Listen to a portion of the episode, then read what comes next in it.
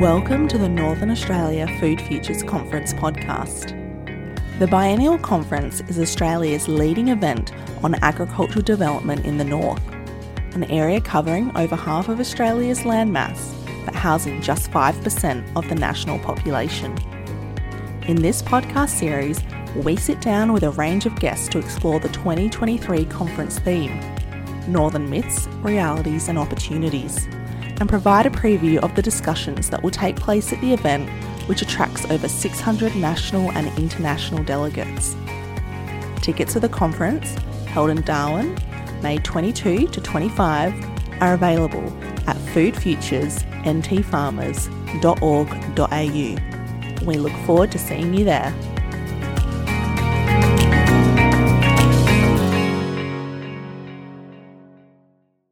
My name is Martina Matzner and I'm f- doing freelance in the field of technology adoption and I live in the Northern Territory.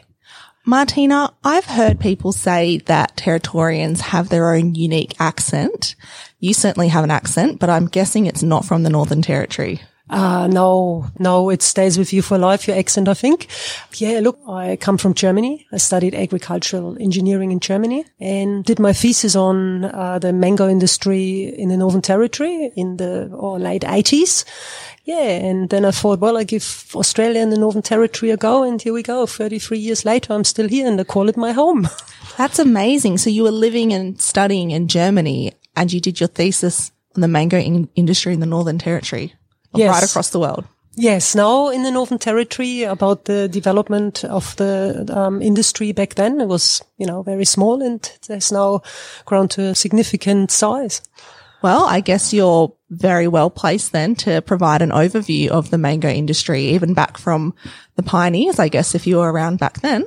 Yeah, so the mango industry really has changed a lot in the last uh, 30 odd years. And, um, yeah, it started very small. It was mainly smaller growers, a lot of smaller growers. Uh, was quite profitable only to have 100, 200 trees. And now it's obviously, uh, it's changed with regards to the size. So, you know, we're having more and more bigger growers and yeah, more bigger growers, different varieties. And it's a significant industry now. I remember the pioneers of the industry, Anne and Haig Arthur, very much ahead of their time, treated mango growing as a serious business rather as a, a hobby farm in the backyard. So how many mangoes are actually grown in the Northern Territory? I mean, how big is the industry? The Northern Territory would have more than 50% in the last couple of years uh, of the national volume and changed a lot with regards to varieties. Um, there's a lot of varieties out there. One of the varieties would be the Calypsos, um, apart from the KPs that was well known and um, it's got a very unique supply chain model. Um, obviously our KPs, our beloved KPs and, you know, R2E2s, our honey golds, which is a beautiful mango. And now there's a lot of different varieties that have been developed since. So that's um, very much the future of the of the mangoes of mangoes will be I can see is um, increased you know increased densities um, maximizing the area we grow on maximizing the resources we have but reducing the space of you know the the space that we're using So in the last couple of years, over 50% of the mangoes produced in Australia are coming from the Northern Territory. That is incredible. Yes, it is. Absolutely. There's a healthy and friendly competition, obviously, between the states. But in the end, um, yeah, I think the Northern Territory might just slowly gather momentum here.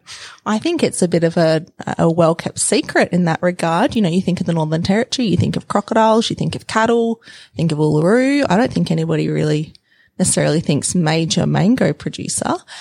You've been here, you said, since the late 80s when it was a very small fledgling industry. So you've seen a lot of things happen in its entire development. So we're going to have a conversation now about the theme of the 2023 Food Futures Conference. And that theme is Northern Australia myths, realities and opportunities. So I'm really excited to hear your perspective on this. Not only just as someone who spent a lot of time in the mango industry, also someone who's been in the territory for a very long time and also somebody who's not very much not from here originally. So what are some of the myths that you think exist? I think one of one of the myths that existed, um, certainly uh, for me, um, and I stand corrected now, is that um, especially as a female, and if you look back then in the 19, you know, 1990s, the Northern Territory had a male population of 70%, only 30% females. So as a female, and especially with, um, you know, coming from a different speaking background, that you would have it really, really hard to establish yourself.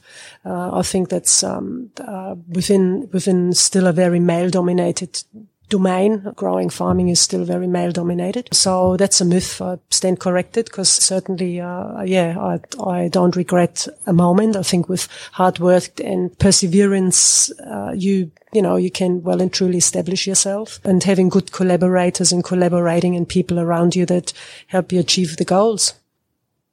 So I, I really believe that attracting workforce is actually, uh, well, for us never really was an issue. I think if you invest in people and you invest in people in the right way and that's all around and you become very innovative in the way you employ people, the way you look after people, it's, it's actually possible to to have a reliable workforce and on a regular base. Now that's for as an as an individual farm, but um, obviously for the number of staff and and workforce required for the complete industry and with the growth of the industry, not only mango industry but the Northern Territory um, farming population, uh, I can see that workforce development um, in the future uh, will be very very important. So is that for like the the year round full time positions, or are you including seasonal workers in that as well? Well, I think the mango industry, in industry is quite unique in some way, and I think that's part of it too. So we need to farm smarter. We need to ensure that we uh, find ways of of employing people all way all, the whole year around. That obviously um, helps with retention. If you only have five or six weeks work or, you know, maybe three months work, it always will be hard to very, you compete, you compete with everyone else. So I think it's like if you have an integrated farming practice and you ensure that you have enough other commodities that keep your workforce or not, not all of the workforce, but your key people employed all year round, it certainly helps. And then when it comes to, I mean, I employed more than 150 people at a, at, on crunch time, but we had constantly around 20 to 25 people, like key positions. And yeah, and then it's easier to, to attract the rest of the workforce.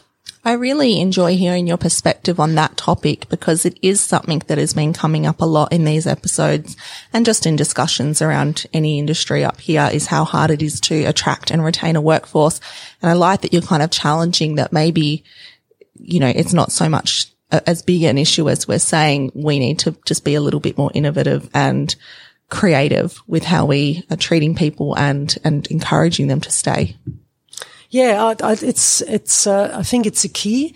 I think that the, the main component is that you understand what, what makes people around you happy and what makes them tick. And obviously, if you have people from all over the world, may it be a backpacker, um, you know, from from New Caledonia, or you know, or, or if will, if would it if it is a um, a seasonal worker from Timor or Vanuatu, everyone has different backgrounds and different different needs. And I think if we find a way of of integrating that more, seeing it from their perspective rather than from our perspective, it will be easier to to uh, accommodate the needs needs that are there. And once you accommodate someone's need, usually you have a very, very happy employee. That reminds me of, of a line of thought I hear often in the livestock industries. You know, people say, Oh, I'm not a people person. I don't like people. That's why I work with animals.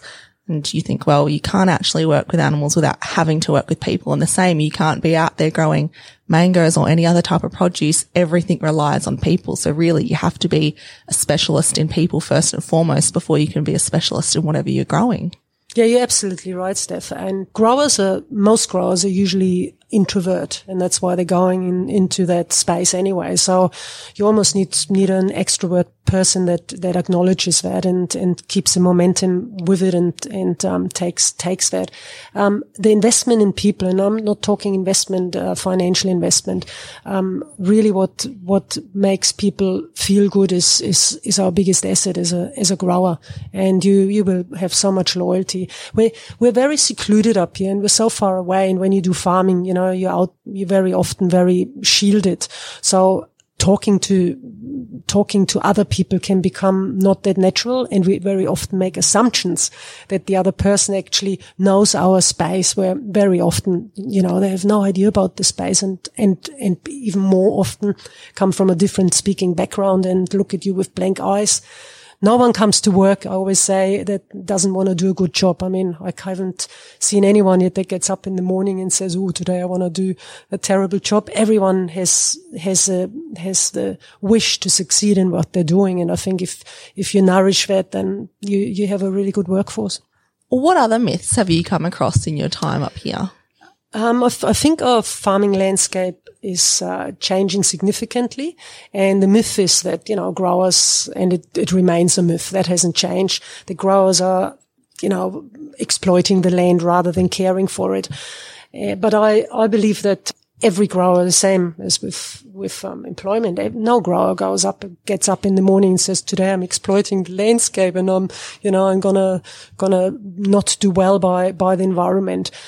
Yes, there's a lots we can learn, lots we can learn, especially because our landscape is so new and, um, and the environment is very new we are working in. And, um, no, no doubt there's lots we can improve, but I believe uh, growers are land carers in their own right. I love the environment in in the Northern Territory or all over Australia. That's one of the reasons I stayed. I think it's a it's very unique, especially the Northern Ter- well every part of Australia, but the Northern Territory because it's all it's all still new and and it's so adapted to very extreme weather. And so we either have no rain or we have a lot of rain. So there's obviously lots we have to learn. And um, and I think that every grower is willing to learn that because that in the end is will be will be necessary for their bottom line. Another myth is that um, potentially, because we have so much land available still, that bigger is better, and um, certainly there has been has been proof that that's not the case. But um, we have to be very, very cautious the way we, we treat our landscape and the way we do farming. If it is bigger, not necessarily uh, bigger operations have succeeded better than smaller ones. And because it's so new still, uh, we really have to ensure that we, you start slow so you actually can adopt best practices and adapt to, to the things we don't know because there's a lot we don't know. Fantastic. Thank you for that. It's really valuable insight. So we'll move along now to the realities. And this is also again going to be very interesting because you have the perspective of a grower and also a consulting industry. So you've, you've experienced, I'm guessing, a few realities yourself. Yeah. So realities, um, realities is yes, we are remote. Our access to resources, um, is sparse. Um, it takes longer. Pest and disease pressures, reliable workforce, again, reliable in, with regards to for the whole industry at a certain period of time to get access to that many people. Um, but growers are getting smarter, and I've, i think reality is that there's a lot of technology out there that uh, can can help farming smarter, not harder. And we're just just at the beginning of, I think, a revolution. I think technology will be absolutely crucial for future for future success of farming business. It doesn't matter of small, small or large, especially if you want to look after our resources. Can you talk more about the pest and disease pressure that you mentioned? What is the reality of that situation? 30 years ago, I only can talk from the mango industry. 30 years ago, there were mainly three or four pests known that, well, they were actually an issue. So, so about, um, so 30 years ago, there were really only about three pests, three or four pests that were an issue with, within the mango industry but that has multiplied. So obviously with, um, with intense farming and with a lot of monoculture, which is still the case, and uh, it's a long lasting crop. It's trees are in the ground for a long time. A lot of trees, some trees are there 30 years old. And with the age of trees, the pest pressure is increasing. Now we all learned how to deal with that pest pressure better, but obviously limited resources and uh, we've become very smart as a growing industry to minimize the amount of pest, uh, pest and disease deterrents that we put out. So disease and pest pressure um, is, is, becoming can become an issue, and obviously we have less weapons against it. So the need for integrated pest management will become will become um, quite big. What are the realities when it comes to having a reliable workforce? I know you just spoke in myths. There's this myth that, you know, you can't get a workforce and you said you, you can, uh, just might require a little creativity. So what are the realities of once you get that workforce, keeping them or even finding them in the first place? Well, the, re- the reality is that you have to become very innovative in the way you, you attract your workforce. And, um, I just use an example. We encouraged the refugee employment program and that was such a success. But again, it just requires it as a grower to understand the trauma some of the refugees have come through and to, and to accommodate that. Now I know that a lot of growers, um, or as a grower, not you sometimes may not have, especially during harvest, not the, the patience to accommodate all that, but you've got a whole year that you can work on that. And I think the refugee program was such a success that, um, some of the refugees found full-time employment after, after mango harvest.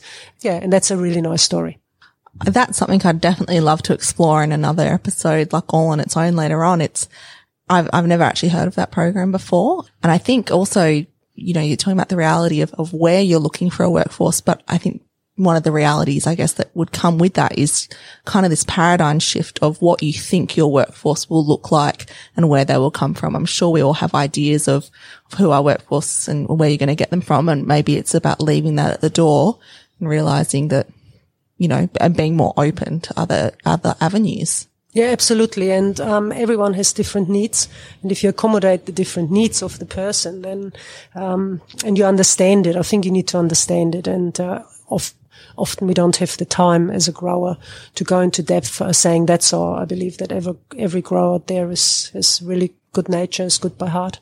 Well, that reality also sounds to me like a huge opportunity, which will segue us into our third and final section very well, which is opportunities.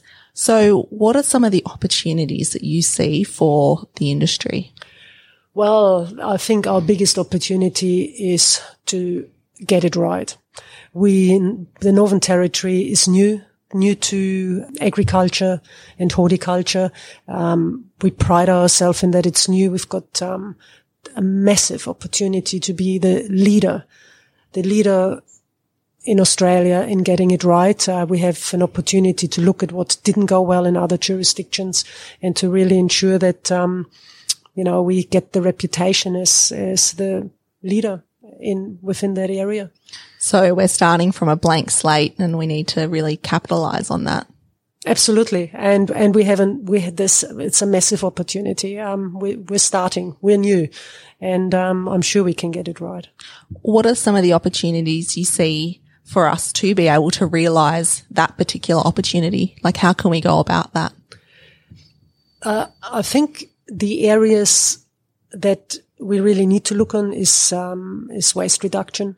It's the way we use our resources. Um, farm smarter and farm smarter is looking not necessarily, we almost need to look into farm more intense on less land and use the resources that we have uh, smarter. So I give you an example. If you can produce on a hectare, uh, on a hectare of land, um, 30 or 40 tons, or say within an apple industry up to 110 tons of, um, of produce and, and in, in other circumstances, same crop, you see apples, um, you only have five or six tons on the same sort of land.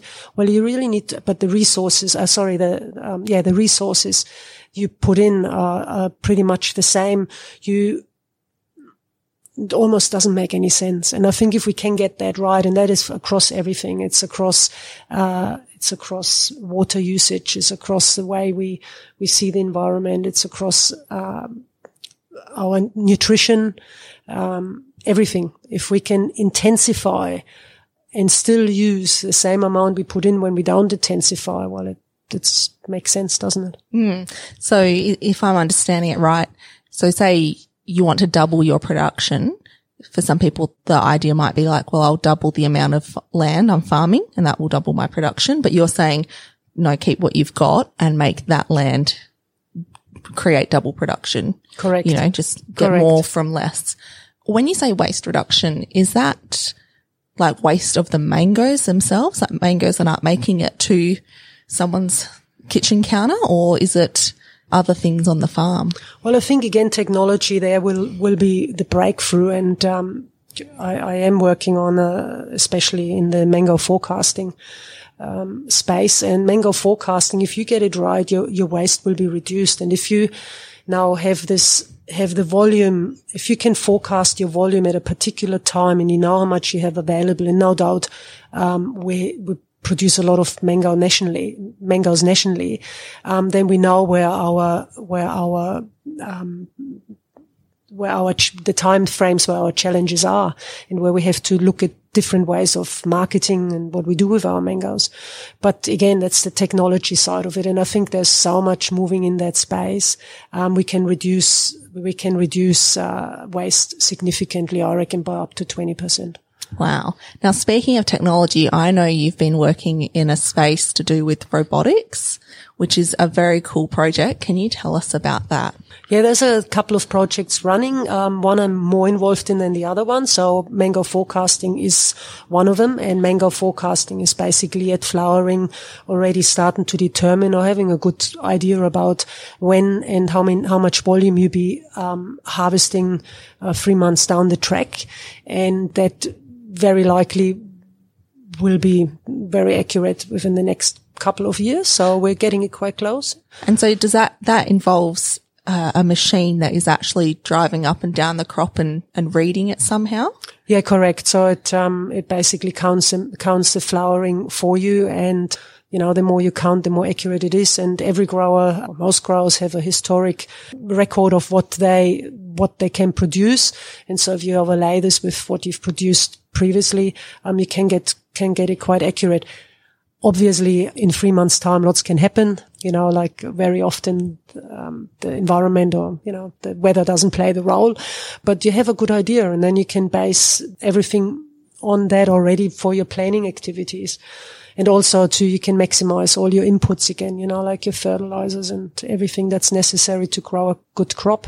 I would encourage all of our listeners, whether you're interested in mangoes or not, to just Google this, this mango forecasting technology because it is very cool. I saw a presentation you gave last year at the, at the Mango Roadshow and to see this machine that is basically mapping you know, and it, it, it, was also being able to tell you where you could start picking first because you, you know, the crops aren't already at the same time, you know, mangoes. So it, it was showing that you might start picking a few mangoes over here and then move over to another side of the, of the property and then come back and forth. And it's not, it's not start at one end and just go up and down and, and you know, it's very, it was very dynamic and it's a really cool piece of technology.